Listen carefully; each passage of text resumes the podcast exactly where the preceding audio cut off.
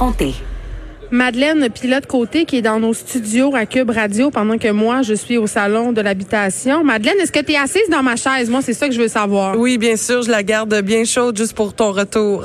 Non, avoue que tu rêves d'être animatrice puis tu t'assois dans ma chaise juste pour savoir ce que ça fait. Oui, je, je rêve de ça, ça c'est certain. OK. Euh, Madeleine, cette semaine, tu nous parles des femmes qui ont fait l'actualité. Et là, j'ai promis à nos auditeurs et à nos auditrices qu'il ne serait pas question de Shakira et de Jennifer Lopez parce qu'on en a beaucoup entendu parler. Non, c'est sûr, c'est certain qu'on en a entendu parler beaucoup cette semaine et je pense qu'on a fait le tour de la question. Donc Ah, aujourd'hui, vraiment? euh, Tu penses ça? ben oui, on a vu les, les points de vue de tout bord, tout côté. Donc, euh, je pense que c'est important de, de, de s'attarder à d'autres nouvelles aujourd'hui. Et en fait, ce qui m'a euh, désolée, euh, j'ai été rachevée euh, hier. Oh non! Oui, j'ai été complètement rachevée parce que j'ai réalisé que les Oscars euh, auraient lieu dimanche et j'ai vérifié. Et ce que j'ai vu, c'est qu'il y avait aucune femme qui était nommée dans la catégorie meilleur réalisateur ou réalisatrice, Mais Geneviève. ça, c'est business as usual. Ben oui, ça, ça fait plusieurs années qu'on déplore ça, hein, le fait que les Oscars euh, aient euh, pas beaucoup de femmes représentées, du moins pas la moitié, hein, qu'on n'ait pas euh, que ce soit pas paritaire comme gala. Et donc ça, ça m'a désolé. Donc j'ai décidé de faire une chronique aujourd'hui qui allait euh, redorer un peu l'image des femmes, parler de ces femmes qui cette semaine se sont démarquées dans l'actualité. Et on commence avec l'astronaute Christina Koch euh, de retour sur Terre après 11 mois à bord de l'ISS, l'ISS qui est la station spatiale internationale. OK.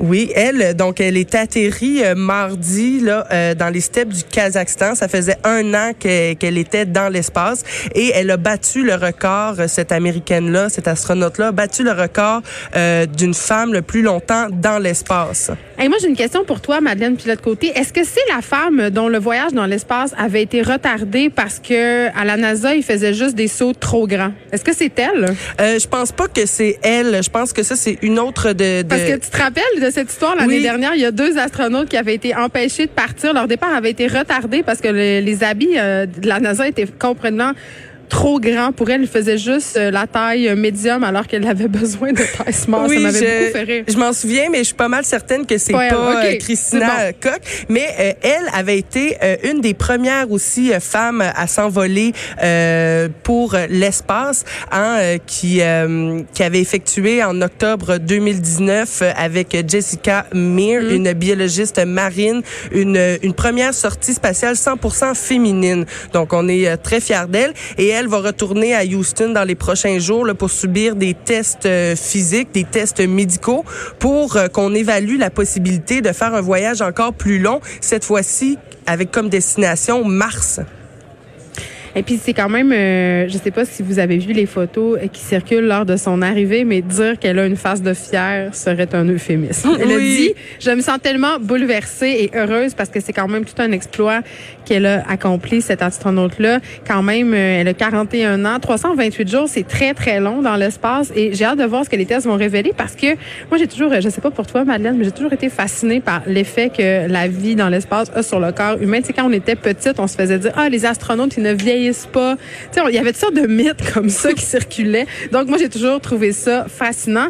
Et je sais pas pour toi, mais moi, mon rêve, ça a toujours euh, de vivre l'expérience zéro gravité. Ah oui, ça, ce serait Comment ils vraiment- gèrent, comment ils gèrent, moi, je me demande comment ils gèrent leur pipi, mettons.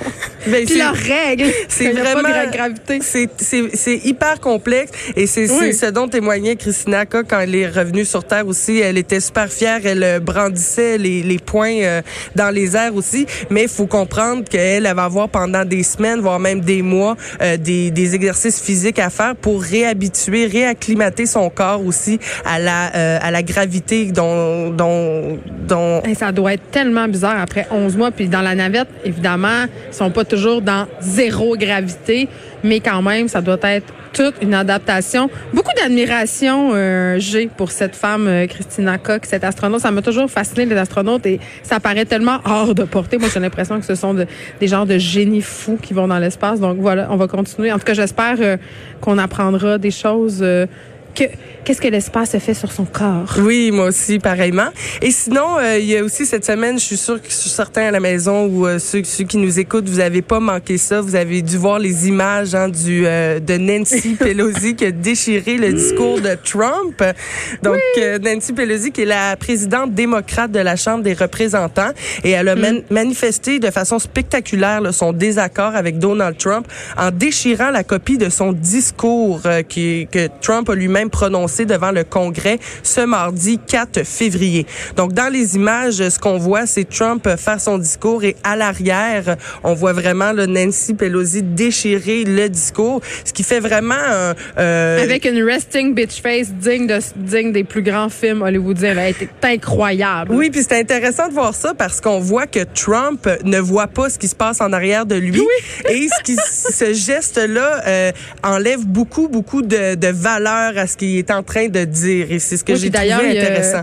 ça a donné lieu à un meme qui a beaucoup, beaucoup circulé sur Internet. Et quand même, les républicains, Madeleine Pilote-Côté, ont été très, très agacés du geste de Mme Pelosi. Ils ont essayé quand même de faire voter à la Chambre des représentants une résolution pour condamner son geste. Et bonne nouvelle, cette résolution-là a été refusée. Oui, refusée à 224 voix contre, contre 193 voix pour. Donc, on comprend que tous les démocrates euh, se sont euh, opposés aux républicains là, dans ce vote-là. Donc, il n'y aura pas de condamnation officielle euh, au niveau de ce geste-là de Mme Pelosi. Mais ce qu'on a reproché à Mme Pelosi, c'est euh, d'avoir déchiré symboliquement un vétéran. de la... incroyable. Ben oui, parce que euh, Trump parlait dans ce discours-là des vétérans de la Seconde Guerre mondiale, d'un bébé qui a survécu après être né prématuré. C'est comme une insulte suprême. Alors que je trouve que ça s'inscrit bien, moi, cette semaine, dans, dans toute la, la foulée de ce du de l'attente de la, de la décision du Sénat. Hein, à propos de sa destitution. À propos de sa destitution, oui. OK, parlons maintenant euh, de la loi 21. Oui, encore. oui, la loi 21, on le sait que le gouvernement fédéral là, euh, est devant les tribunaux pour euh, contester cette loi-là québécoise. Hein? Et donc, il y a un groupe de femmes québécoises, le PDF, donc pour la défense des femmes du Québec, qui a déposé la semaine dernière un acte d'intervention dans le cadre des quatre contestations là, de la loi qui se trouve actuellement devant les tribunaux. Donc, ça, c'est un organisme à but non lucratif qui veut appuyer le gouvernement du Québec, soutenir la validité de la loi sur la laïcité. Et le but, leur but, c'est de présenter un point de vue féministe parce que ces femmes-là, ce groupe de femmes-là, disent que le voile est anti-féministe et ne veulent pas que les droits des femmes soient bafoués au nom d'autres droits, comme celui de la liberté de la religion, par exemple.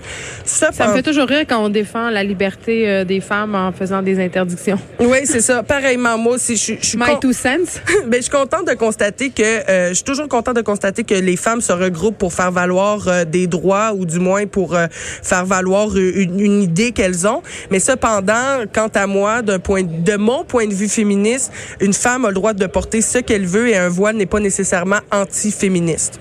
Ben non, puis en même temps, euh, tu sais, euh, la portée d'un voile euh, qui est ici au Québec, c'est-à-dire un hijab qui est porté par une femme ici librement, n'a pas la même portée symbolique ni les mêmes répercussions, par exemple, euh, qu'une femme qui porterait le voile parce qu'elle est obligée dans un pays où les femmes n'ont pas le droit, genre l'Arabie Saoudite, le Yémen. C'est, à un moment donné, il faut pas mélanger les choses.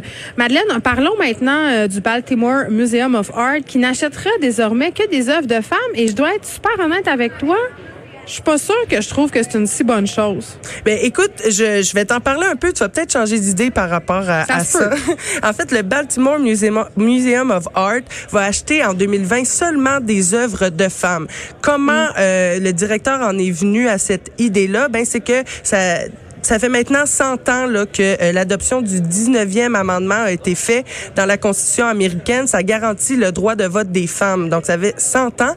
Et donc, lui, le directeur a vu ça comme une occasion pour le musée de faire son examen de conscience. Dans le musée, il y a 95 000 objets et il y a seulement 4 de ces objets-là qui sont l'œuvre de femmes. Je comprends. Fait que ça va venir en quelque sorte rééquilibrer. C'est oui, ce que je comprends. Ça va venir... Ah ben OK, je vois ça d'un bon oeil de bord. Ben c'est ça. Ça va venir rééquilibrer. Puis je pense que dans toutes les domaines je pense que c'est important de prendre des mesures, d'imposer des quotas pour justement que la parité soit dans tous les domaines et d'aider la société, outiller la société à changer. Je pense que c'est important.